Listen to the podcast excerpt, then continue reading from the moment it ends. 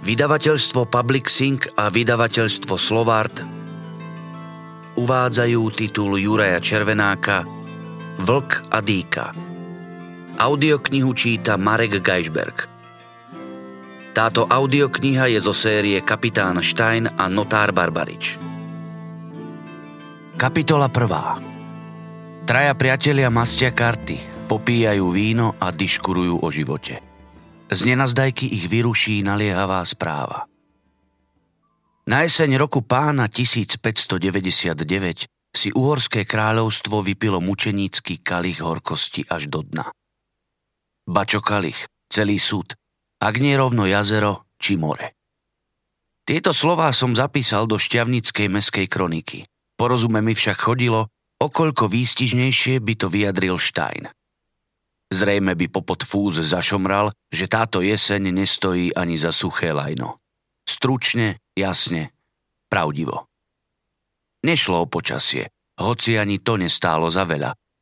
Už na sklonku septembra naplno udreli jesenné pľušte a dalo sa očakávať, že zima príde ešte skôr ako po minulé roky.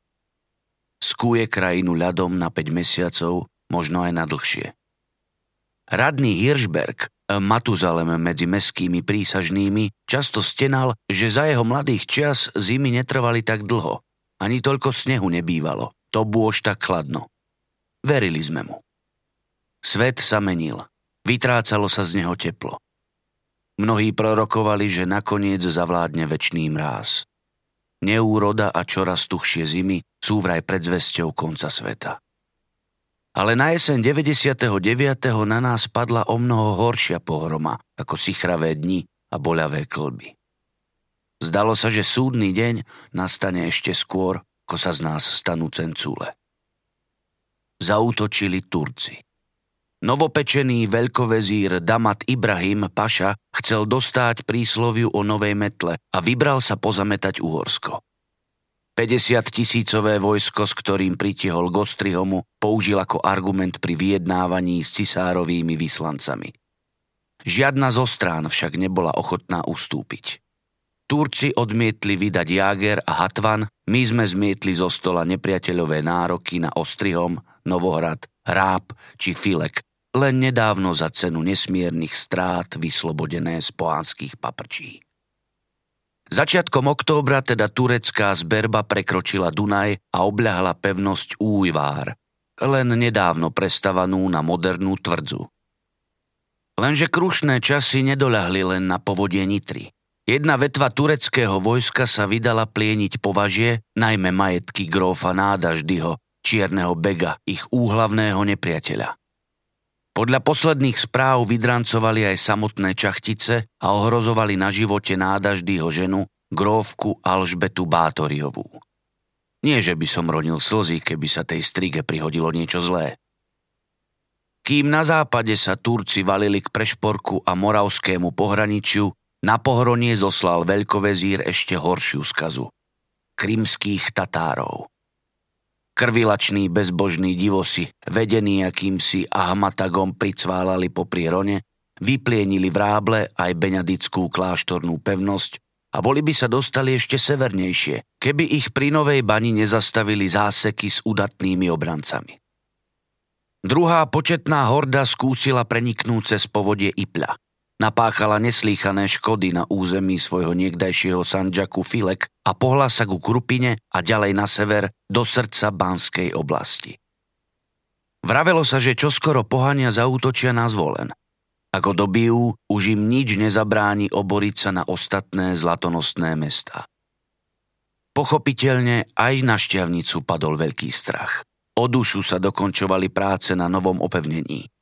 Richtár Hans Daniel a komorský gróf Somer žiadali vrchného veliteľa banských miest grófa Pálfio o zdvojnásobenie meskej posádky. Lenže ťažko v tejto situácii dúfať v posily. Nebo nad kráľovstvom zčernelo od dymu z požiarov, riekami sa rinula kresťanská krv a až do banských vrchov doliehal nárek stoviek zajacov odvláčaných do tureckého otroctva.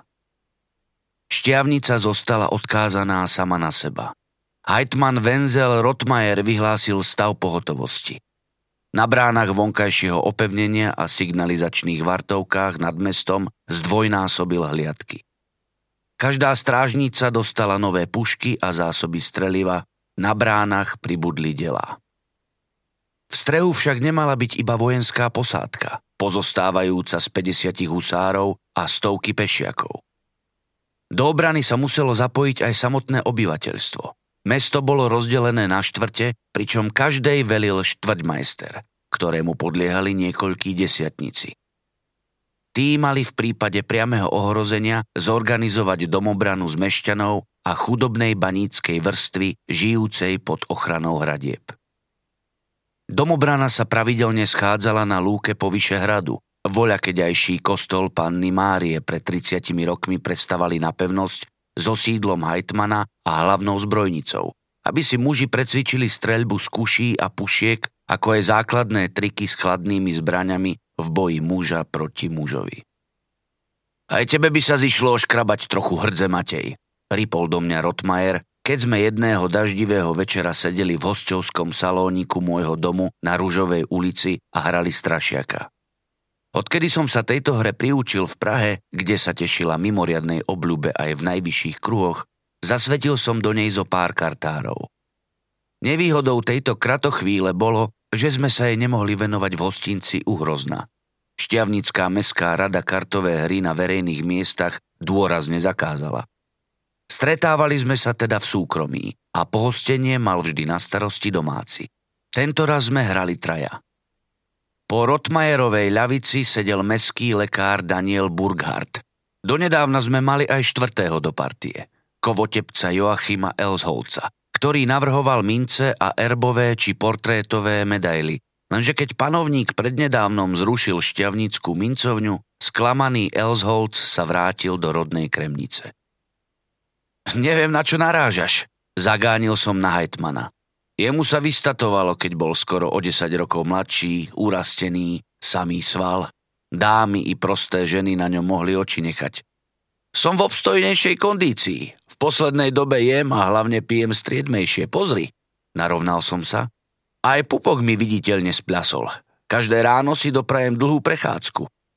Vraj prechádzku, zachechtal sa Rotmajer, popod plavý fús. Dobre viem, kde vytriasaš prebytočný tuk. Len či si nemýliš príčinu s následkom.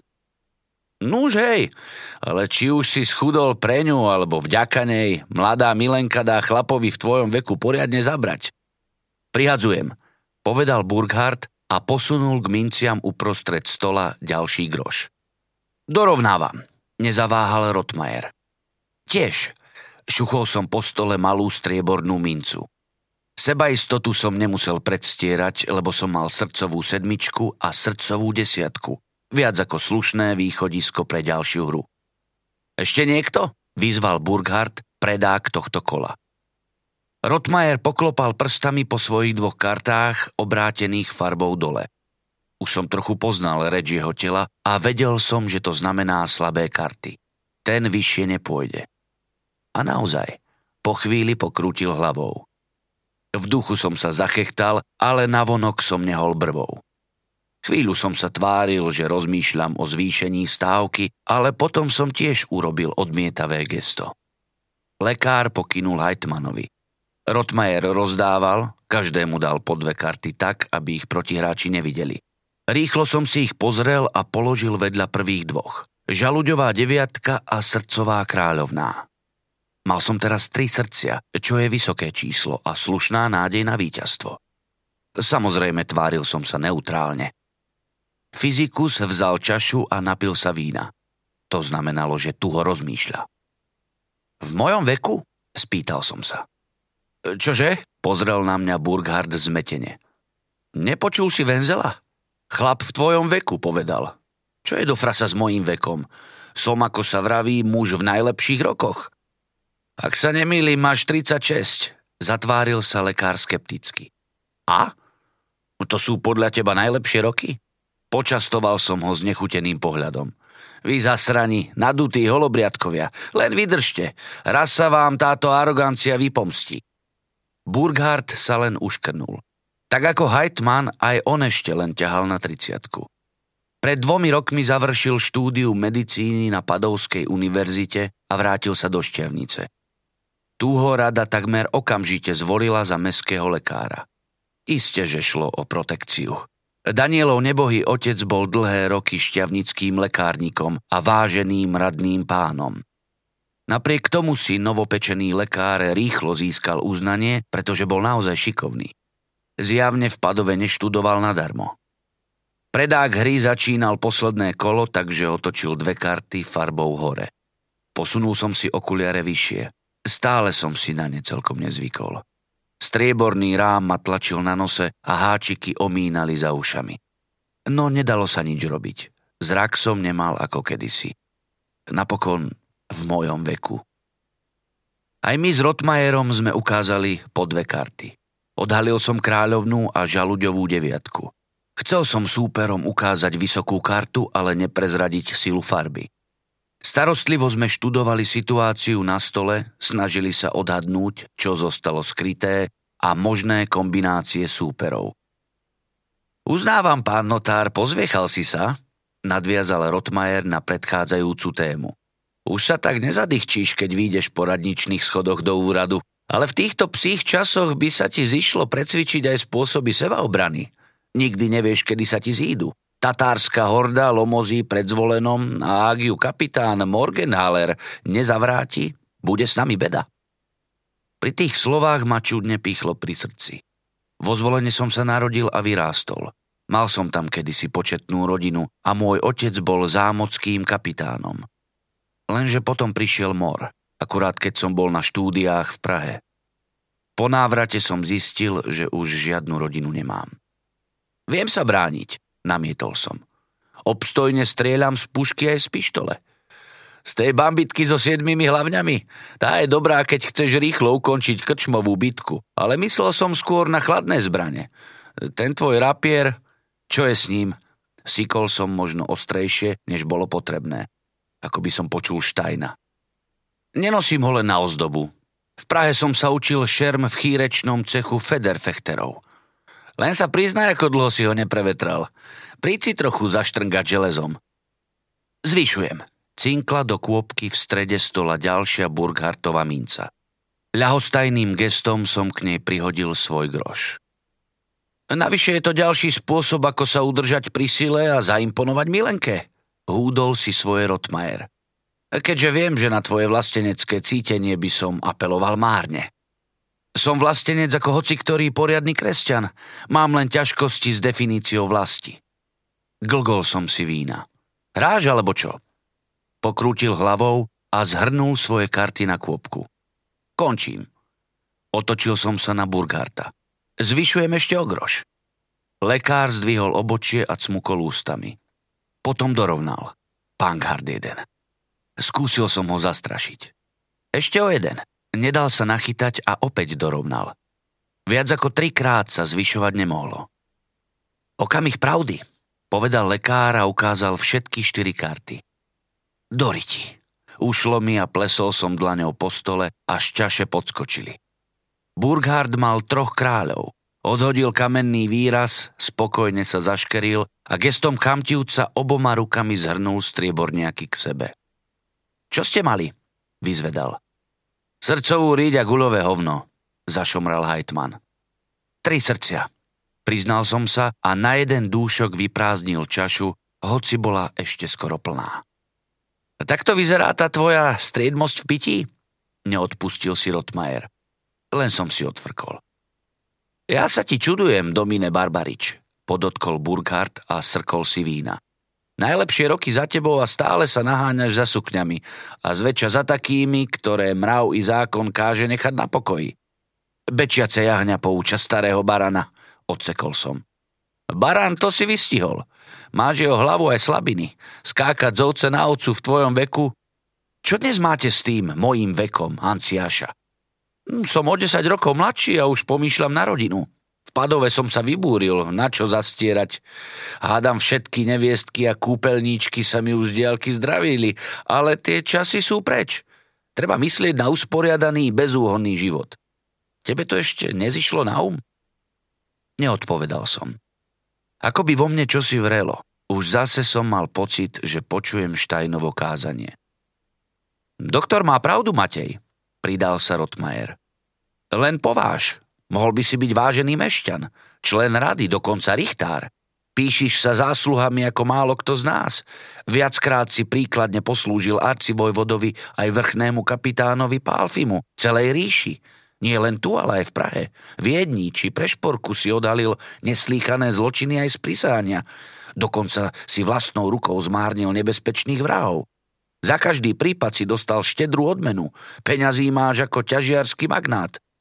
Nepreháňaj. A napriek tomu všetkému ťa mešťania na hromnice nezvolili za prísažného. Prečo keď si taký hrdina, scestovaný vzdelanec, lovec zločincov a vlasti zradcov? Nož, ľahká odpoveď. Všetci vedia o tvojej slabosti. Nie, že by ostatní radní páni nemali dačo na rováši, ale ty si pianskými a postelnými kratochvíľami priam povestný. Daniel má pravdu. Už by si mal dostať rozum. Namiesto tých vdov a znudených matrón si nájdi peknú pannu. V meste je habade mešťanských dcér, súcich na vydaj. Teraz si protirečíš, Venzel, zastavil som ho. Ako? Ktorý počestný mešťan vydá dceru za človeka s povesťou chýrneho sukničkára? Kurevníka, opravil ma Burkhardt. To je to správne slovo. Kurevníka. Hamuj, namieril som na neho ukazovák. Záľubou v dievčatách za grož sa tu chválil niekto iný. Hm, tak či onak dobrá pripomienka, uznal lekár. Pán Heitman, keby si mal dceru v správnom veku, Vydal by si ju za nenapraviteľného cudzoložníka? Čo ako majetného a zásluhami ovešaného? To je veru dilema, zakýval Rotmajer hlavou. No trvám na tom, že by ti mladá žena rozjasnila domácnosť. Aj by ti možno v dobrom slova zmysle e, priškripla vajcia. Alebo si zmierený s predstavou, že ťa pri návrate domov bude navždy vítať iba Bernátov kyslý ksicht? Zhlboka som sa nadýchol a zafučal. Necítim sa na rodinný život. Predstava, že mi po dome budú lietať decka, všetok ten krík a zhon a žena, čo mi do všetkého kibicuje, zmenil som hlas. Zase si sa zabudol v hostinci a o nás nedbáš. A čo ak ma zase povolá Habsburg a strávim niekoľko týždňov alebo aj mesiacov mimo domu? No, pán Boh zaplať páni, to nie je nič pre mňa. Počerknuté, zrátané, potrebuješ dospieť uzavrel Burkhardt. Skôr sa mi vidí, flochol som na ňo spoza okrúhlych skiel, že v Padove prednášajú aj naduté múdrlandstvo. Strci ho za klobúk. Nosím baret. Tak si vyber iné vhodné miesto. Čo som tu pred súdom? Najprv ma presviečate, že som starý kmeď, potom mi nadávate do nevycválaných parobkov, chvíľu ma chcete oženiť, v zápetí kritizujete môj charakter. Tak sa rozhodnite, čo z toho. A vôbec zmeňme tému. Hráme ešte, či čo? Hráme, pravda, že? Pritakal Rotmajer. E, doktor si na rade. Miešaj a rozdávaj. Hádam si nemyslíš, že ťa nechám odísť s mojím žoldom. Začuli sme škrípanie pántov a buchnutie hlavných dvier, kto si vstúpil do haly na prízemí. No konečne, zašomral som. Už mi riadne vytrávilo. Pred dobrou hodinou som poslal šafára do hostinca Uhrozna, aby kúpil večeru. Bernát bol obstojný sluha a o dom a záhradu sa v čase mojich ciest po ríši staral príkladne, ale jeho kuchárske schopnosti nestáli ani za zlámaný medenák. Kefner dnes piekol telacinu na kráľovský spôsob, mľaskol Rotmajer. Keď som išiel okolo, rozvoniavala až na ulicu. Dúfam, že mu zvýšilo aj pre nás. Keď som začul rýchle kroky na schodisku, hneď mi bolo jasné, že sa čosi stalo.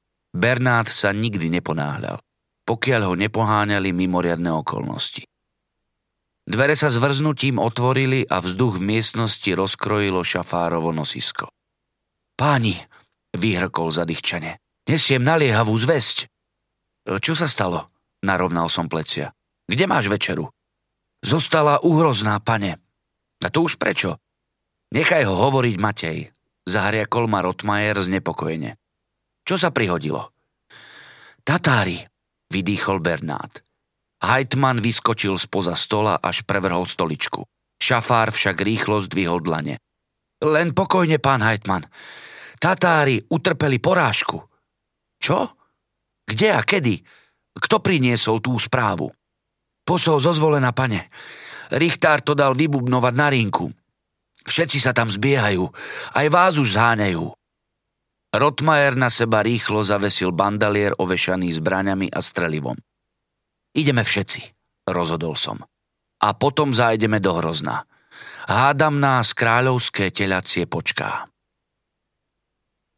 Šťavničania boli zajedno v tom, že obecný sluha a hlásnik Wolf nosí meno nesprávneho zvieraťa. Neobyčajne statnou postavou, hustou čiernou bradou a hromovým hlasom o mnoho viac pripomínal medveďa. Alebo túra. V tom sa názory rozchádzali.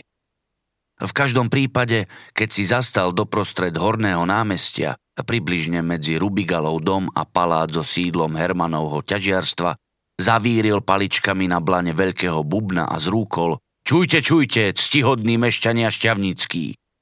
V honosných domoch Ringburgerov nezostalo jediné oko zavreté. Okná i dvere sa otvárali, zneli podráždené otázky, plač zobudených detí a brechot psov. Ďalší zvedavci prichádzali od radnice, či skôr od hrozná, lebo hostinec stál naproti Richtárovmu úradu iní stúpali z dola popri katarínskom kostole. Preto keď sme s Hajtmanom a Medikusom vyšli z ústia Ružovej a popri pranieri ovešanom reťazami vkročili na mačacie hlavy námestia, bol už okolo Wolfa zrčený početný dav. Vedľa hlásnika stál meský dráp a držal Wolfovu halapartňu s lampášom na ozdobnom háku pod hrotom. Obor v jeho svetle rozprestieral listinu so zlomenou pečaťou a nahlas čítal. Ja dolu podpísaný Filip Morgenthaler, ktorý z vôle jeho kráľovského veličenstva a s poverením vrchného veliteľa banských miest Mikuláša Pálfiho zastávam post kapitána z Volenského zámku, posielam pozdravy váženým mešťanom slobodných banských miest a dávam im na známosť toto – v polovici mesiaca októbra roku pána 1599 dorazila do blízkosti zvolená zberba bezbožných Turkov a Tatárov v počte takmer 3000 mužov. Zákerne prepadli a vyplienili mnoho dedín a usadlostí v okolí mesta. Mnoho dobrých kresťanov neľútostne povraždili, najmä starcov, slabých žien a maloletých detí. Ostatných vzali do zajatia. Na to sa pohli smerom k Bystrici, aby tam podobne škodili, vraždili a drancovali. Ich úmysel však prekazila kresťanská zbrojná sila, zložená z meských a hradných posádok, ako aj z rolníckej domobrany. Pod velením mňa, Filipa Morgenthalera a správcu Ľubčianského hradu, ctihodného Gašpara Tribela, toto statočné vojsko tvrdo padlo na tábor podlých pohanov. S Božou pomocou sme mnohých na mieste pobili a ich čierne duše poslali do pekla. Získali sme naspäť zbožie, ktoré oni v pohronských a hontianských dedinách ulúpili. Takisto nám pripadlo veľa ich koní a čo stojí nad všetkými zásluhami, oslobodili sme 300 zajatých kresťanov a zachránili ich tak pred odvlečením do potupného mohamedánskeho zajatia. Ani nie polovica diabolskej hordy utiekla na juh a tak sa nádejame, že padne pod meč krupinského kapitána a urodzeného pána Tomáša Bosniaka z hradu Čabrať, aby už nikdy nemohla škodiť na kresťanských územiach. Nech zvonia zvony a delá vystrelia na oslavu tohto víťazstva v mene živého všemohúceho Boha, Otca, Syna a Ducha Svetého. Wolfov hlas, čo ako zvučný, prehlušilo radostné volanie z dobrej stovky hrdiel. Aj Heitman a doktor sa nechali strhnúť. Rotmajer dokonca vytiehol z bandaliera pištol a vystrelil z nej k čiernemu nebu.